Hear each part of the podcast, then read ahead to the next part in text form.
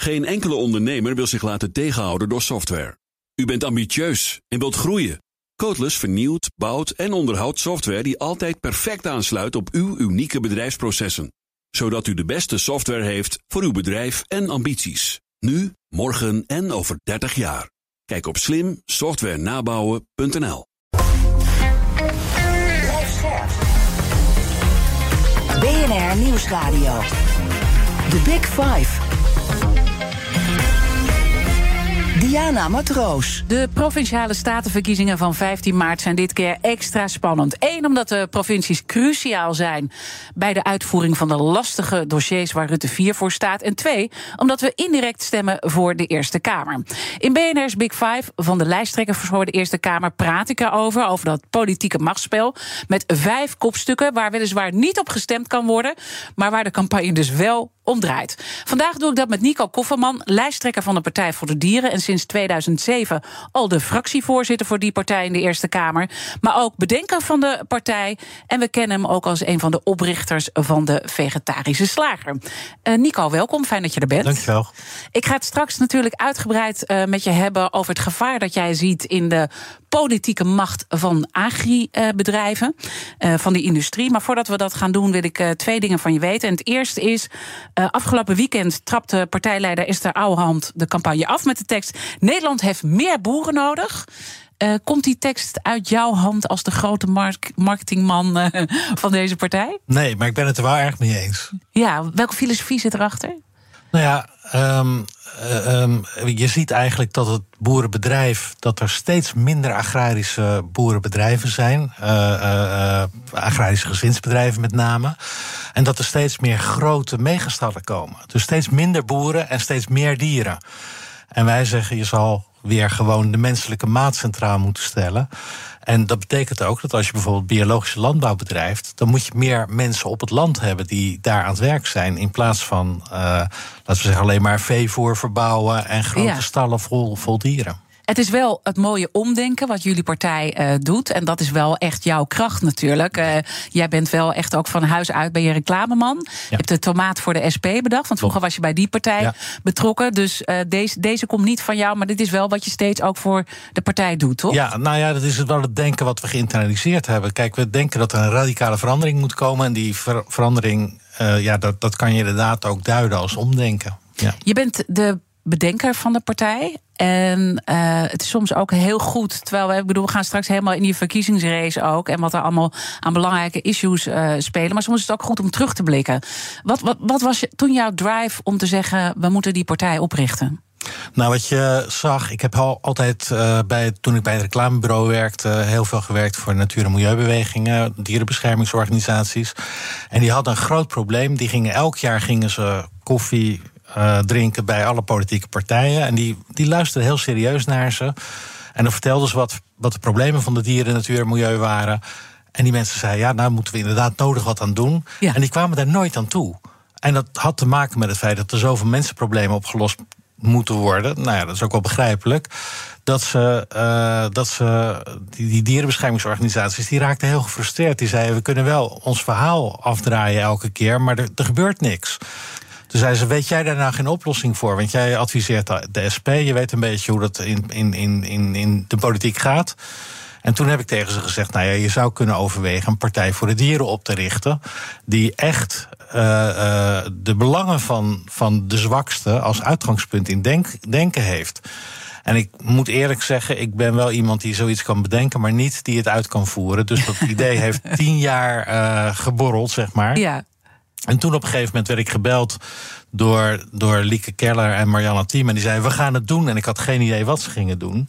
Toen zei ze, ja, die partij oprichten, ja, ja. wat jij toen gesuggereerd hebt. Nou ja, dat hebben ze gedaan. En later hebben ze ook gevraagd, kom bij de partij en uh, kom het samen doen. Ja, zij waren in 2006 in de Tweede Kamer gekozen. En toen in 2007 de Eerste Kamerverkiezingen waren. Toen zei ze, nou, dan moet je ook stoppen met die SP adviseren. Dan moet je gewoon bij ons uh, de Eerste ja. Kamer in. Nou ja, oké. Okay. En nu zit je hier omdat je natuurlijk lijsttrekker bent voor de partij in de Eerste Kamer. En dat is natuurlijk heel erg, uh, nou ja, ook belangrijk in die provinciale statenverkiezingen. Hè, met dat getrapte verhaal, uh, wat ook al eerder deze week besproken is. Jullie doen het ontzettend goed in de peilingen.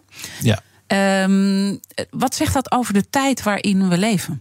Nou, ja, ik denk dat heel veel mensen uh, zien dat, dat de samenleving eigenlijk vastloopt. Uh, dat, dat we um, te veel consumeren. Wij consumeren in Nederland alsof we drie planeten eh, aarde tot onze beschikking hebben. En dat betekent logischerwijs dat als wij dat blijven doen, dat consumeren, dat er mensen op andere delen van de wereld daaraan tekort komen. Want ja, uh, die opbrengst is er gewoon niet. Mm -hmm. En dat betekent dat je heel veel problemen over je afroept. Dus uh, bijvoorbeeld het feit dat mensen in Afrika eerder dan wij nog te maken hebben met klimaatverandering en met economische problemen, zodat ze in hun eigen land niet meer actief kunnen blijven, dan is het logisch dat die mensen op drift raken. Dat ze ergens heen gaan waarvan ze denken, daar is het beter dan hier. En dan zijn er populistische partijen die zeggen, ja, nee, hekken om de EU. Maar dit is wat we over onszelf afroepen. Als er geen eerlijke verdeling is van ruimte en geld in de hele wereld, dan betekent het dat mensen in de rest van de wereld op drift raken en dat we daar allemaal mee te maken gaan krijgen. En dat, dat, dat voel je aan en dat, dat zie je dan ook wel in de, in de. Je staat geloof ik in de peilingen op vier zetels, wat je dan weer vertaalt. Ja, één, één peiling op vier zetels en eentje, eentje op vijf. Oké, nou ja, en als je dat dan vertaalt naar Tweede Kamer, dan kom je ongeveer uit op. Het dubbele. Dubbele. Hè? Dus dan, uh, nou ja, dat is echt ook wel een groei voor die partij. Ja. Daarmee kunnen jullie eigenlijk nou ja, meten met de grotere partijen. Jullie halen zelf zelfs uh, nou ja, partijen als het CDA waarschijnlijk in. Ja.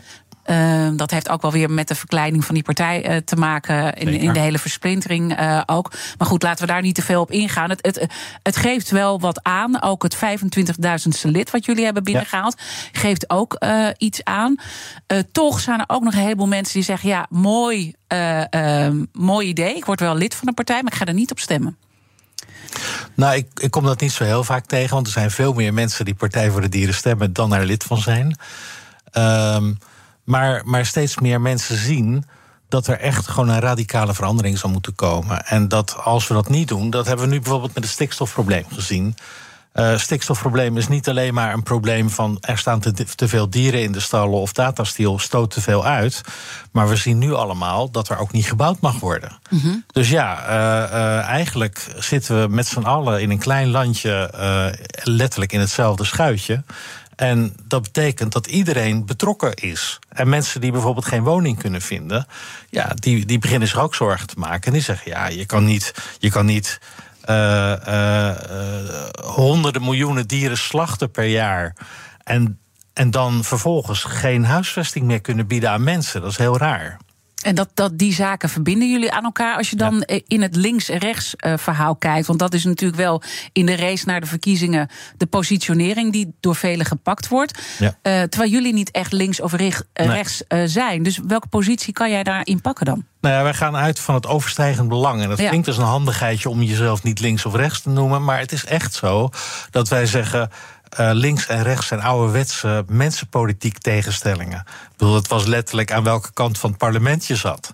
Nou, inmiddels moeten we van het overstijgend belang uitgaan. En dat is veel makkelijker op het moment dat je de belangen van een niet-soortgenoot van dieren als uitgangspunt neemt. Ja, want dat is echt, dat, dat blijf jij ook steeds herhalen. Ja. Hè? Dat is echt de kern, het DNA uh, van de. Ja. Uh, van de partij. Jullie zijn ook de enige partij die gewoon het niet heeft over menselijke belangen. Ja. Nou ja, niet één. Wij hebben het zeker wel over menselijk belangen, maar dat is niet het uitgangspunt. Het niet het denken. uitgangspunt. Ja. Maar, maar kan je dat nog eens uitleggen waarom dat zo ontzettend belangrijk is en dat uiteindelijk ook het menselijk belang daar wel mee gediend wordt? Want ja. je, je hebt het er indirect wel over. Ja. Nou, kijk, op het moment dat je de, de belangen van de meest kwetsbaren in de samenleving, dat zijn in dit geval de dieren en de natuur en het milieu, als je die als uitgangspunt van denken neemt, dan betekent het ook dat je. Um, uh, dat mensen krijgen het ook beter als dieren, natuur en milieu het beter hebben. Dus we zijn geen concurrenten van elkaar. Maar op het moment dat een land geen ruimte kan bieden aan dieren, natuur en milieu, betekent dat dat ook verstikkend voor de mensen werken, werkt. Dus uh, in alle gevallen, we zijn een emancipatiebeweging. Dus uh, wij zeggen, we komen niet alleen op voor de belangen van niet-soortgenoten, van dieren in dit geval. Maar als mensen in de knel zitten, komen we daar ook voor op. Dus we proberen mensen die de zwakste zijn te beschermen tegen het recht van de sterkste. En als je dan nu kijkt, uh, wie zijn in jullie ogen de zwakste nu van, van de samenleving, los van de natuur? Nou, dat zijn, dat zijn bijvoorbeeld de mensen die. Je, je ziet dat, um, dat, dat de, um, laten we zeggen, de, de, de verhouding tussen arm en rijk, dat die scheef getrokken wordt. Ik bedoel, het is iedereen van harte gegund om een goede boterham te verdienen. Maar je ziet dat de aandeelhouders op dit moment een groter deel van de bedrijfsresultaten krijgen dan de werknemers. Nou, dat betekent dat de werknemers daartegen beschermd zouden moeten worden. The Big Five. Diana Matroos. Mijn gast is Nico Kofferman, lijsttrekker voor de Partij voor de Dieren in de, uh, voor de Eerste Kamerverkiezingen. Uh, je zegt we zitten eigenlijk op een keerpunt. En jullie zijn natuurlijk nog niet een partij met, met 20 uh, zetels, maar dat is ook niet jullie ambitie om dat ook heel snel voor elkaar te krijgen. Jullie willen heel rustig uh, bouwen, maar je voelt wel, we zitten op een keerpunt. En we hebben ook de Big Five gemaakt van het kapitalisme. En dan voel je ook, we zitten op een keerpunt. Hè. Winstmaximalisatie, we weten ergens de manier waarop we het nu doen, dat kan misschien niet meer. Maar je wil ook het verdienmodel van Nederland niet uh, voor de trein gooien. Zeker. Hoe sta, hoe sta jij daar nou in? Nou ja, kijk. Um, uh, wat, wat heel veel mensen zich niet realiseren, is dat onze landbouw, uh, waarvan heel veel mensen denken, ja, dat is een belangrijke economische factor dat dat meer geld kost dan het oplevert. Er zijn elk jaar 6,5 miljard maatschappelijke kosten die wij met z'n allen moeten betalen. de, de, de, de negatieve maatschappelijke effecten. En Zoals? nou, bijvoorbeeld stikstof en mhm. klimaatverandering. Mm um, en ook bijvoorbeeld het feit dat, dat de landbouw zo'n groot deel van Nederland in beslag neemt. 66% van Nederlands grondgebied is landbouwgrond. En die landbouwgrond, die was, die, dat kennen we allemaal nog. Vroeger, als je langs de, de weilanden ging, uh, dan stond dat vol met paardenbloemen en pinksterbloemen. En er zaten daar insecten en er zaten mm. daar weidevogels. En je ziet nu dat het grote rijgraswoestijnen zijn. Het is eigenlijk vergelijkbaar met kunstgras. Er kan verder niks groeien. En dat is alleen voor het korte termijn belang van de boer in dit geval. Maar de rest van de samenleving komt eraan tekort. Dus op het moment dat wij geen leven meer hebben in onze, uh, nou ja, laten we zeggen, uh, groene gebieden, mm -hmm. uh, dan betekent het dat dat, dat uh, op termijn voor ons allemaal consequenties gaat hebben. Er zijn berekeningen dat bijvoorbeeld als we het huidige landbouwmodel voortzetten, dat je nog 70 keer kan oogsten, maar ja. dan is het klaar, dan is de grond dood. Ja.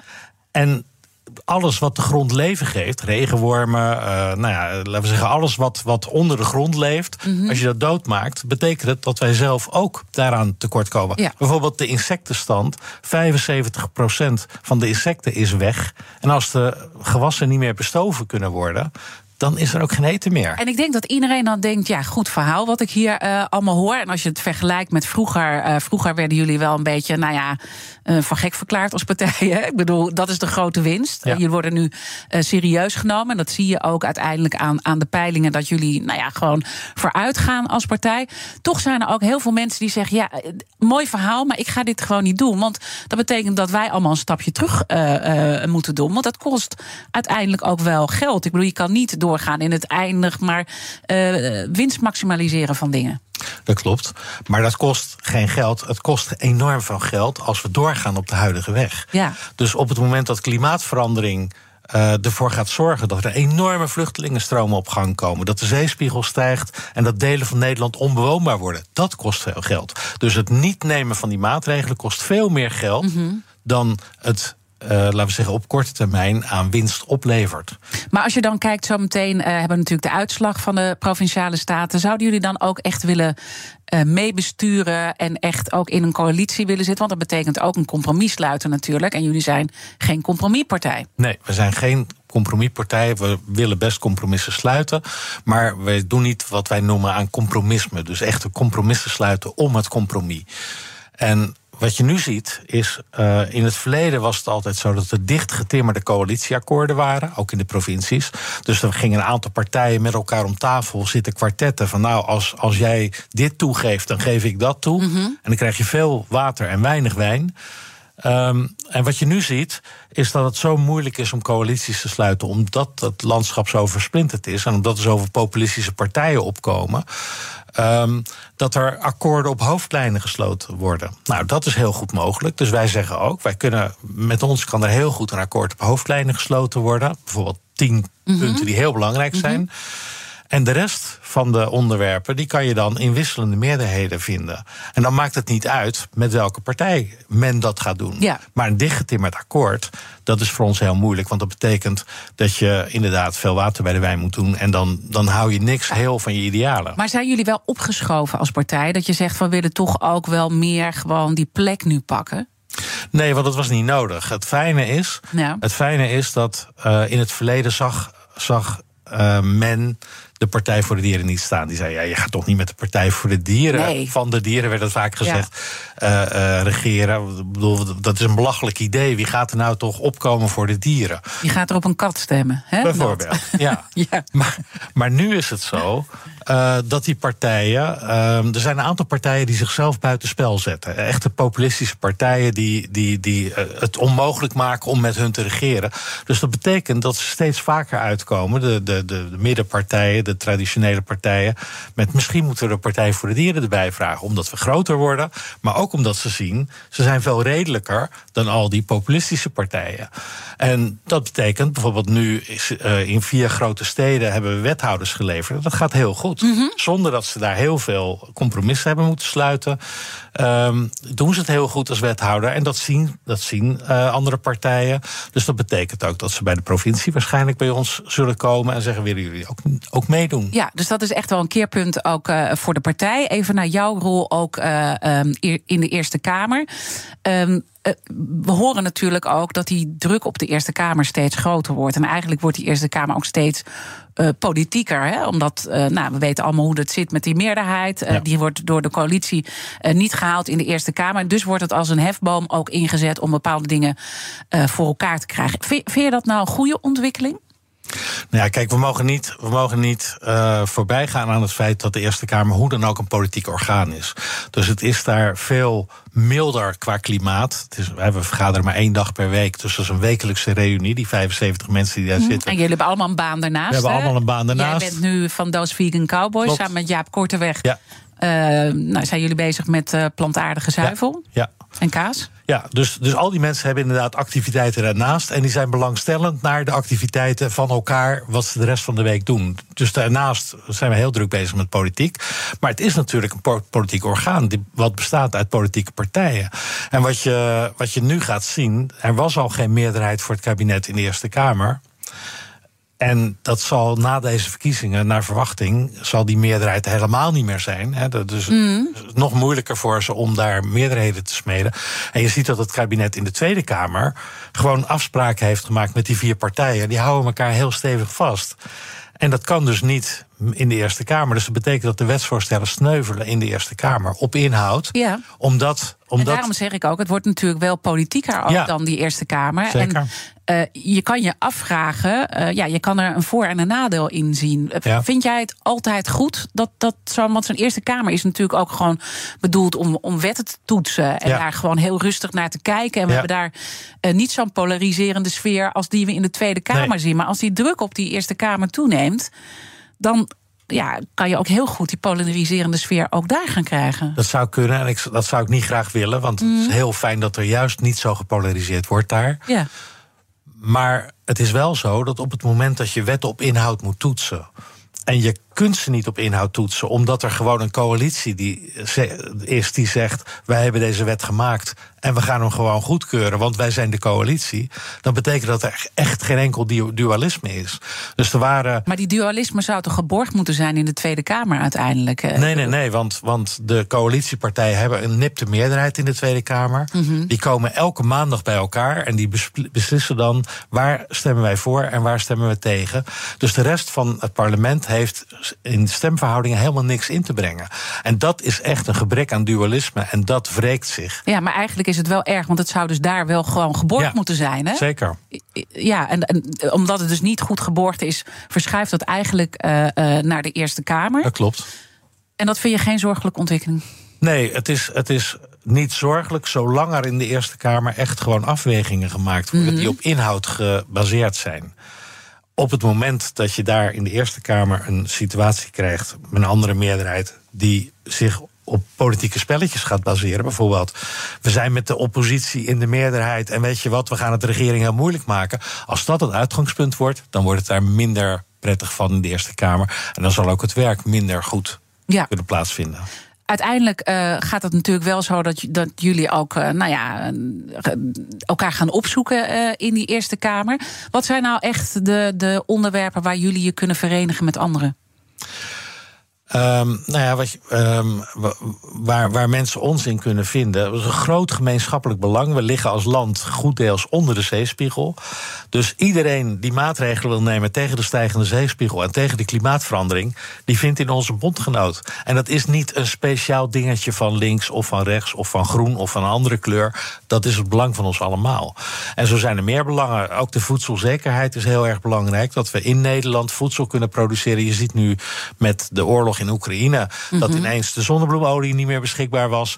Wij moeten voor onze eigen regio, en de regio is niet alleen Nederland, maar ook Duitsland en België, moeten we zorgen dat we meer regionale voedselproductie krijgen en minder, geba- minder gebaseerd op import en export. Wat vind je nou zelf het spannendste? Op dit moment. Ja. Het spannendste is dat, en dat, dat, dat is nog door weinig mensen opgemerkt, helaas.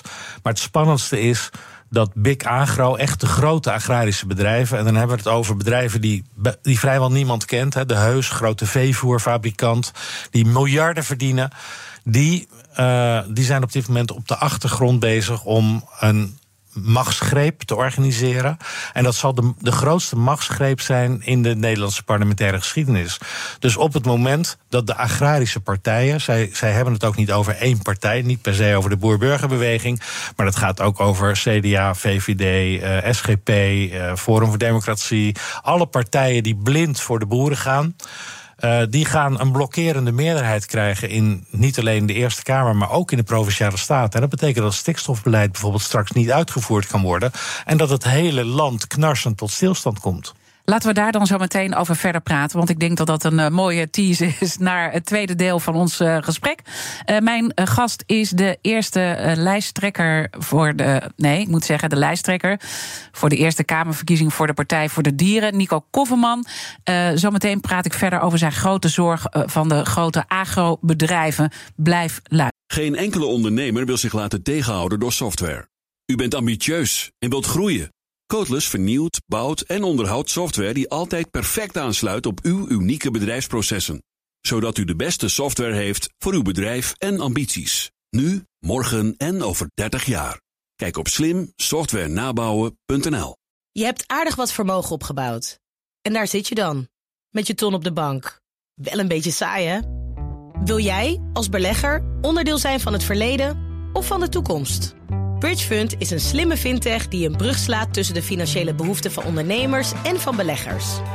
Dus wie belegt bij Bridgefund krijgt niet alleen een mooie vaste rente, maar brengt ook ondernemers in beweging. Echt waar, met die ton kan je zoveel betere dingen doen. Bridgefund. Make money smile. BNR Nieuwsradio. The Big Five. Diana Matroos. Welkom bij tweede half uur. Deze week spreek ik met vijf lijsttrekkers voor de Eerste Kamerverkiezingen. Eerder deze week sprak ik al met PvdA-lijsttrekker Meili Vos over de campagne tegen rechts en ook de aanstaande fusie met GroenLinks. Dit gesprek is terug te luisteren via onze BNR-app. Vandaag is mijn gast Nico Kofferman. Hij is lijsttrekker voor de Partij voor de Dieren in de Eerste Kamer. En het komend half uur wil ik in ieder geval nog twee onderwerpen met je bespreken. Uh, de klimaatactivisten, hoe die ook hun terrein pakken, los van de, de, de hele verkiezingscampagne die we zien. En jouw angst voor de grote agribedrijven. Want daar waren we eigenlijk uh, net bij beland. Dus laten we daar uh, even over doorpraten. Jij zegt dat moeten we echt niet onderschatten wat er op dit moment uh, gebeurt. Um, waar, waar zit die onderschatting in die je ziet? Nou ja, er is drie keer in de Nederlandse naoorlogse geschiedenis een val geweest van een kabinet over grondpolitiek, dus over agrarische politiek. En de big agro-bedrijven die zijn echt uit op de vierde versie daarvan. Dus die hopen dat het kabinet binnenkort valt en dat zij dan echt uh, uh, zwaar invloed kunnen uitoefenen op de nieuwe samenstelling. Je ziet dat ze echt een miljoenencampagne hebben georganiseerd een grotere campagne dan ooit in de Nederlandse parlementaire geschiedenis uh, heeft plaatsgevonden. En daar zit heel veel desinformatie in, heel veel onwaarheden. Zoals, noem eens een voorbeeld. Nou, bijvoorbeeld uh, zonder visserij geen gezonde zee. Nou, dat is natuurlijk te krankzinnig om over na te denken. Het is een beetje. Uh, Sander Schimmelpenning die twitterde daar gisteren over. Ja, zonder, zonder palmolie geen gezond regenwoud. Ja, ja, ja. Het, is, ja, het is echt belachelijk. Ja. Door, als, we, als we eerst die vieze vissen opruimen uit de zee, dan wordt het pas echt gezond in de zee. Dat is gewoon een raar idee. En je ziet ook bijvoorbeeld dat Big Agro heeft ook een, een website in, de, in, in, de, in het leven geroepen: uh, Geef de boeren toekomst. En met een soort kieswijzer. En als je op alle vragen ja zegt, dan krijg je als stemadvies Boer-Burgerbeweging. En als je op alle vragen nee zegt ook. Het maakt niet uit wat voor antwoorden je geeft, altijd stem Boer-Burgerbeweging. En dan is ook het idee vaak, uh, nou ja, wat ook leeft van. Hè, we zien natuurlijk ook boeren die het ontzettend moeilijk hebben ja. in die hele transitie. Ja. Ik neem aan dat jullie dat ook zien, want daarmee jullie draaien me ook om hè, van ja. meer boeren. Daar begonnen we uh, de uitzending uh, over. Uh, en toch, als jij dit dan uh, relateert aan het andere verhaal, eigenlijk die macht die wordt uitgeoefend op de achtergrond, dan dan zijn die boeren helemaal niet zo zielig. En dan hebben ze gewoon ontzettend veel geld eigenlijk om dus die hele campagne ook te voeren. Kan je uitleggen hoe die werelden in elkaar zitten? Ja, nou het is zo dat het agrarisch gezinsbedrijf, daar gaat het niet goed mee. Er zijn heel veel boeren die hebben geen opvolging op hun bedrijf. Mm -hmm. En er zijn veel boeren die hebben niet genoeg schaalgrootte. Als een boer bijvoorbeeld bij de Rabobank komt en die zegt: Ja, ik heb nu uh, 600 varkens en ik wil stoppen met varkens, ik wil naar geiten, want dat lijkt me een betere of een duurzamer uh, tak van sport. Dan zegt de Rabobank. Nou, dat is goed. Maar dan eisen we dat je niet 600 geiten, maar 1200 geiten gaat houden. Anders krijg je geen geld. Dus die boeren zitten enorm in de knel. En die boeren zitten ook in de knel bij alle beloftes die de politiek gedaan heeft. Bijvoorbeeld uh, de programmatische aanpak stikstof is een, echt het bekendste voorbeeld uit de recente geschiedenis. Um, er werd in de Tweede Kamer voorgesteld: we gaan die boeren eerst de kans geven om uit te breiden. En dan gaan we daarna wel kijken of we de natuurcompensatie goed kunnen krijgen.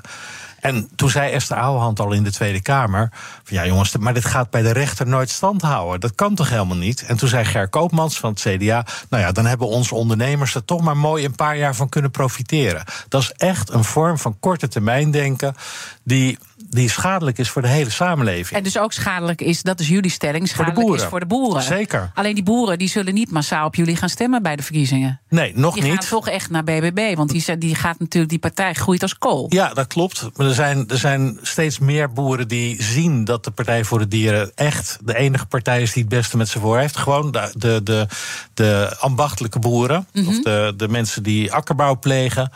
Uh, maar de grote veehouders en de afhankelijkheid van die veehouders van de grote veevoederbedrijven of van de grote melkcoöperaties, ja, die, die zorgt ervoor dat, um, dat die boeren eigenlijk opgejut worden.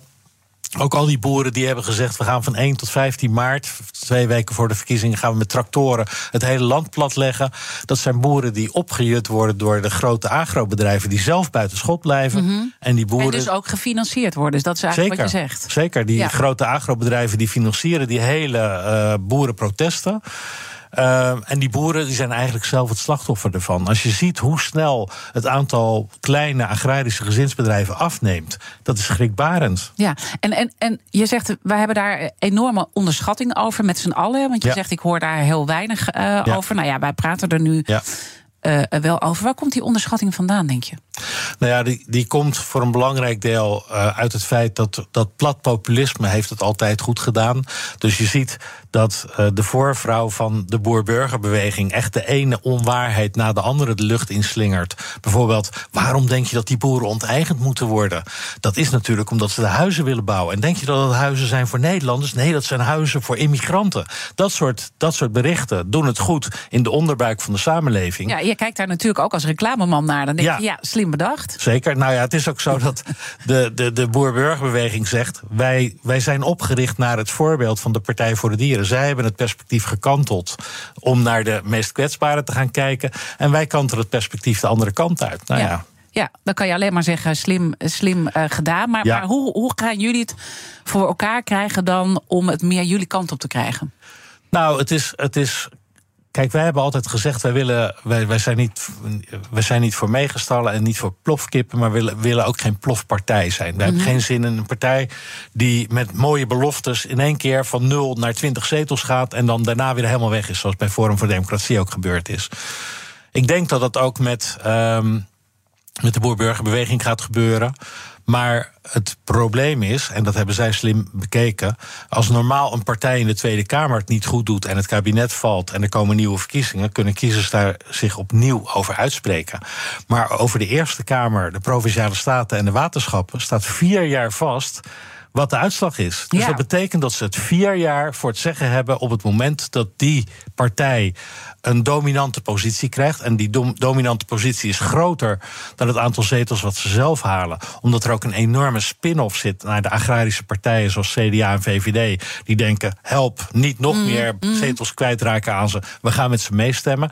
Dus dat betekent dat heel veel onderwerpen die van groot belang zijn voor Nederland. Voor Zoals dat stikstof, hè? voor zo'n stikstof. dat gaat die, op de helling. ja, die worden, gewoon, die worden gewoon geblokkeerd. En dat betekent dat zelfs rechtelijke uitspraken Maar je niet ziet ook wel dat, worden. dat links natuurlijk aan de andere kant heel groot is. Hè? Dus Ja. je ziet eh, natuurlijk ook echt, eh, nou ja, GroenLinks en de Partij van de Arbeid die heel groot zullen worden. Dus ga, ga, gaat het echt zo ver komen, denk je, dat dat stikstofbeleid echt wordt tegengewerkt? Ja, en, die- en lam die- komt te liggen uiteindelijk. Ja, die kans is heel groot. En dat heeft vooral te maken met het feit dat de agrarische provincies, daar zijn er nu al een aantal van, die hebben gezegd tegen het kabinet: wij gaan dat stikstofbeleid niet uitvoeren, want er is te weinig geld voor. Mhm. Ja, die agrarische provincies, daar zal veel gestemd worden op agrarische partijen. En dat betekent dus dat eh, dat, dat beleid gewoon echt tot een grote blokkade komt en dat het land onbestuurbaar wordt. En je denkt dus eigenlijk, eh, je ziet dit als grote gevaar op ons afkomen. En je zegt eigenlijk, het tij is niet te keren. Nou, dat zal lastig zijn. We, we zijn. ehm, kijk, je ziet nu bijvoorbeeld dat als je langs de snelwegen rijdt. dat er elke kilometer een groot billboard in een weiland staat. van stem de boer-burgerbeweging. En zonder boer geen, geen bier. En zonder boer geen eten. Wat natuurlijk echt gewoon letterlijk bullshit is. Want. Eh, eh, het eten wat wij in Nederland consumeren komt voor 75% uit het buitenland. Ja. En het eten wat wij hier produceren gaat voor 80% naar het buitenland. Dus die boeren zijn helemaal niet bezig met het voeden van de Nederlandse bevolking. Maar ze doen alsof dat wel zo is. Ja, en, en dat is natuurlijk ook de kracht van reclame maken. Zeker. Dit is jouw vak. Zeker, het is, het is niet verboden. Nee. Eh, maar goed, het is, het, is, het is ook belangrijk dat als mensen dat zien, dat er ook tegen gewaarschuwd wordt. Ja, waar, waar moet dan de tegenbeweging van komen? Want je zegt eigenlijk, ja, je ziet het eigenlijk al stuk lopen. Dat is eigenlijk wat je gewoon nu Ja. eh, eh, beschrijft. Nou ja, wat, wat op dit moment. ehm, kijk, je ziet dat iemand als Johan Vollebroek. Dat, die- is naar de rechter gegaan. En die krijgt keer op keer op keer gelijk van de rechter. Tot en met de Raad van State toe. En dus op enig moment zal er hard ingegrepen moeten worden. Omdat de rechter zegt: ja, maar zo kan het niet.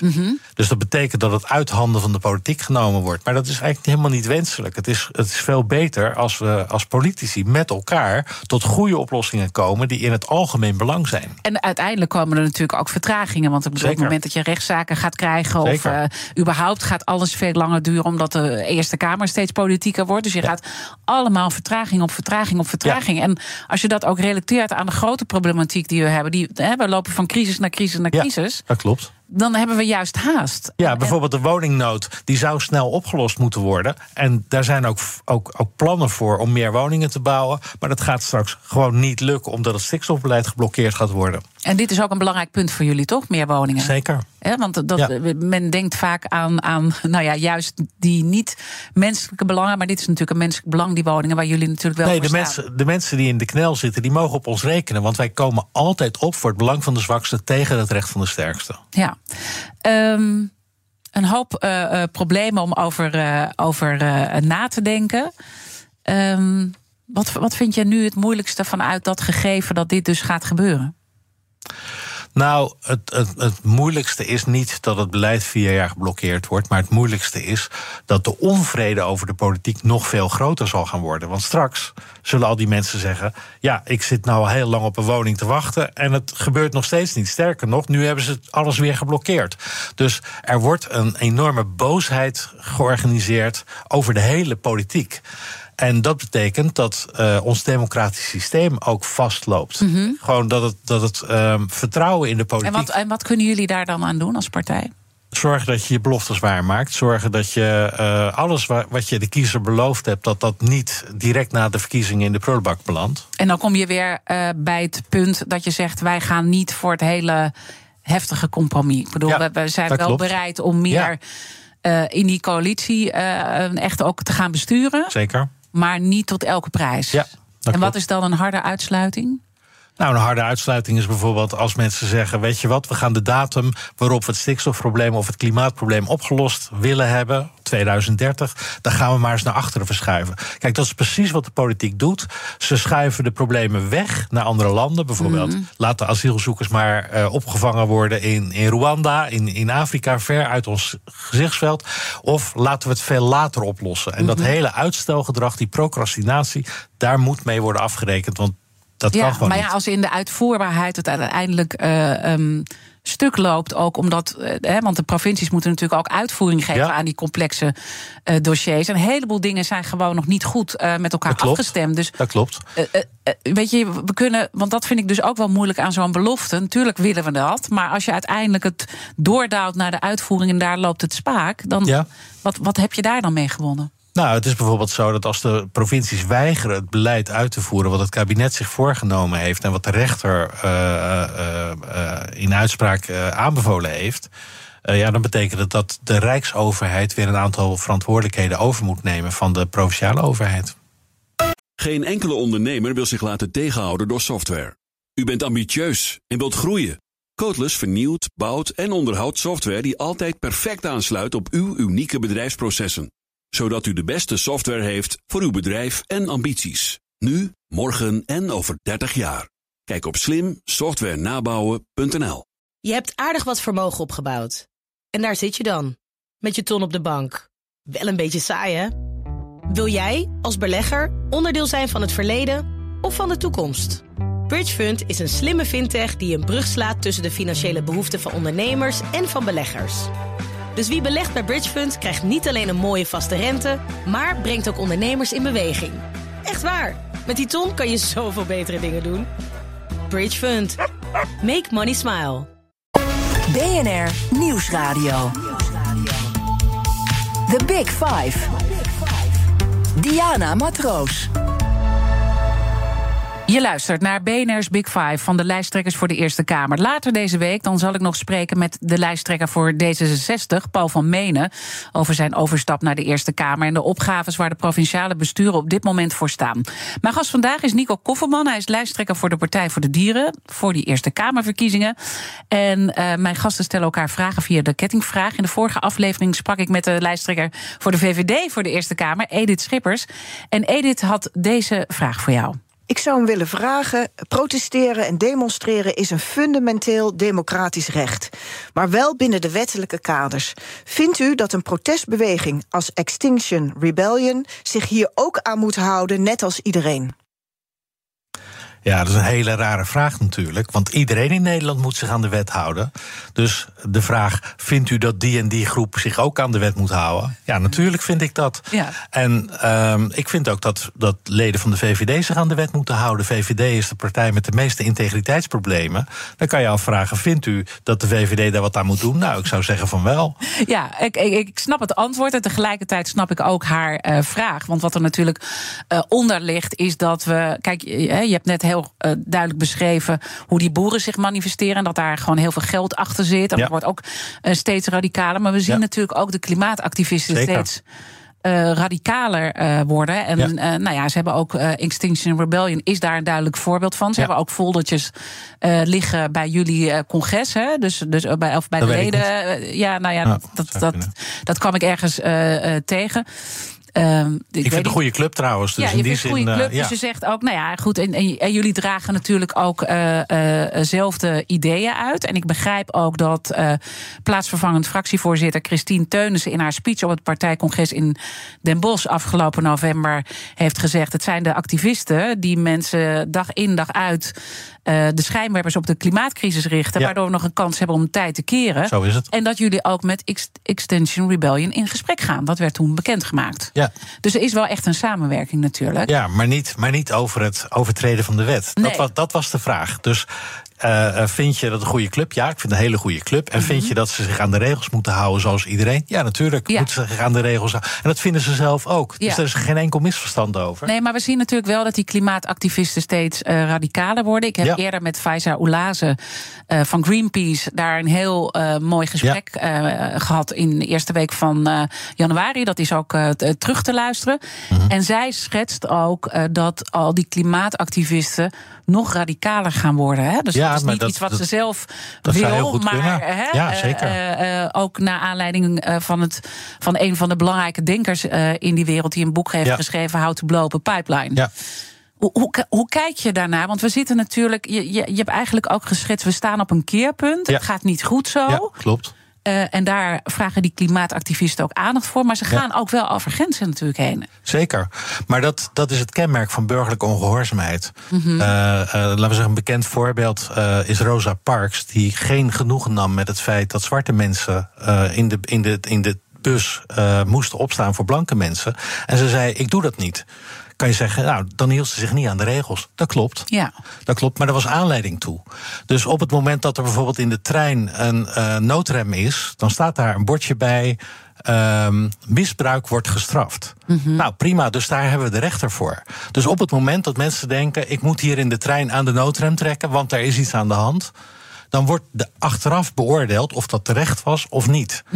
En dan kan je niet zeggen: ben je nou voor of tegen mensen die aan de noodrem trekken? Nee, het is belangrijk dat als mensen zien dat er aan de noodrem getrokken moet worden, dat ze dat doen. En dat dan vervolgens de rechter oordeelt, was dat terecht of niet.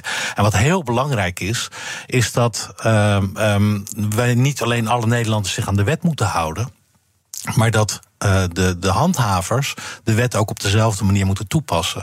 Dus het is voor heel veel mensen heel krom dat je met een heleboel boeren met tractoren de weg op kan en daar asbest dumpt en, en, en mest dumpt en daar nauwelijks straf voor krijgt of niet aangehouden wordt, zeker niet preventief aangehouden wordt.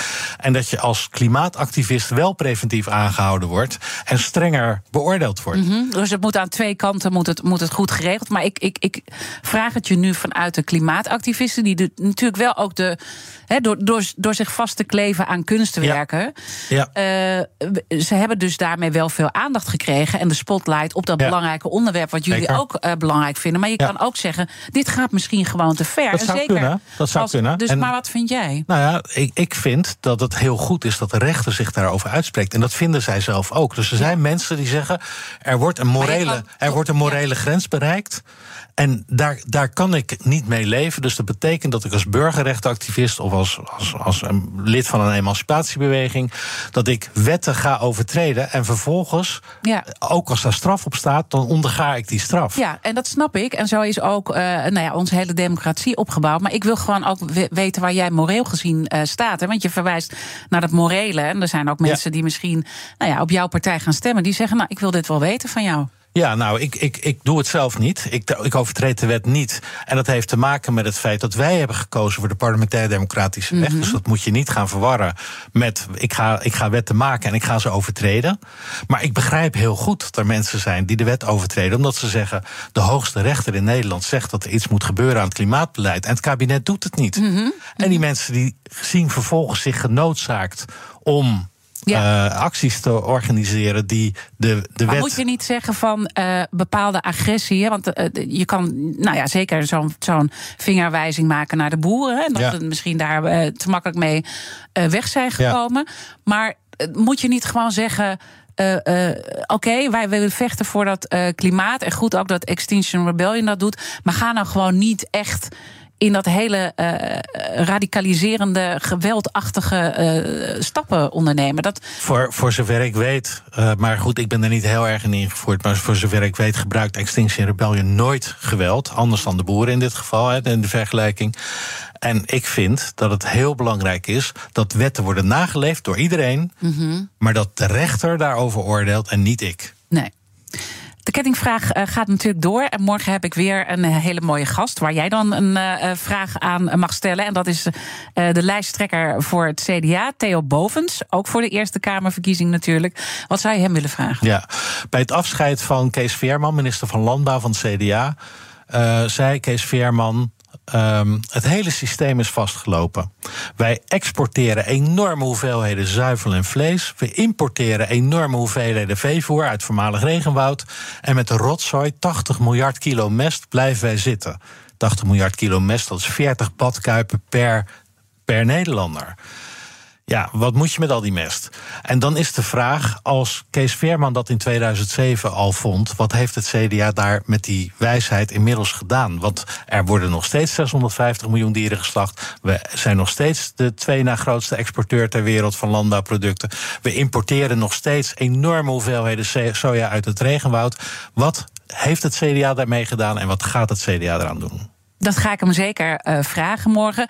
Um, je strijdt al heel lang uh, nou ja, voor jullie idealen. Word je ook wel eens hopeloos over als je dan dit soort uh, dingen voorbij ziet komen? Dat je denkt, ja, als het gaat over de koopman en de dominee in Nederland, dan wint gewoon de koopman. Tot nu toe wel. Maar ik denk dat de wal het schip gaat keren. Ik denk dat heel veel mensen gaan inzien dat de bomen niet tot in de hemel kunnen blijven groeien. En dat we gewoon reëler om moeten gaan met wat de wereld te bieden heeft en wat wij daarvan gebruiken. En is het dan niet toch zo dat er uiteindelijk een ramp moet gebeuren? Waardoor we echt gewoon. Want dat is natuurlijk toch een beetje wat je ziet. We, we weten het allemaal wel en we vinden het. Ja, het is belangrijk, maar nou, nog even niet. Weet je, nee, nogmaals, zijn niet de grootste partij. Dat klopt, maar die ramp is aan het gebeuren. Dus het feit dat er enorme hoeveelheden mensen uit Afrika vluchten naar ons toe, dat is een ramp. Niet alleen voor die mensen, maar ook voor ons. Het feit dat het klimaat veel sneller verandert dan we tot nu toe voor mogelijk hielden, is een ramp die aan het gebeuren is. Dus het is niet wachten op de ramp, maar het inzicht krijgen dat de ramp al gaande is en dat we heel snel moeten handelen. Ja, en dan, dan hebben we natuurlijk ook nog de verkiezingen voor de waterschappen. En daar zit ook een, een, een ramp die jij beschrijft, die daar aan zit te komen. Zeker. Maar, ook maar daar hebben we het niet over. Nee, ook de ramp die bezig is. Wat heel veel mensen zien, dat is in het Groene Hart is een miljoen woningen. Uh, met, met, met problemen in de fundamenten. Dus die mensen die hebben allemaal problemen met de lage grondwaterstand... die door het waterschap bepaald wordt. Die mensen, die miljoen huiseigenaren... die moeten gemiddeld een ton per huis aan schade straks betalen, die gaat niemand vergoeden. En die mensen zien nog niet het verband met de lage grondwaterstand. Uh, waarvan de boeren zeggen: hoe lager het grondwater, hoe hoger onze winst. Nou, daar zullen we dus anders naar moeten kijken. Goed, we moeten de stukken gaan lezen over, over de waterschappen. Want die, ja. die sneeuwen ook bij ons een beetje onder uh, deze week. Maar goed, dit belangrijke punt is in ieder geval gemaakt. En dank je wel dat je uh, mijn gast wilde zijn. Nico Kofferman van de Partij voor de Dieren, de lijsttrekker voor de Eerste Kamer. Dank je wel.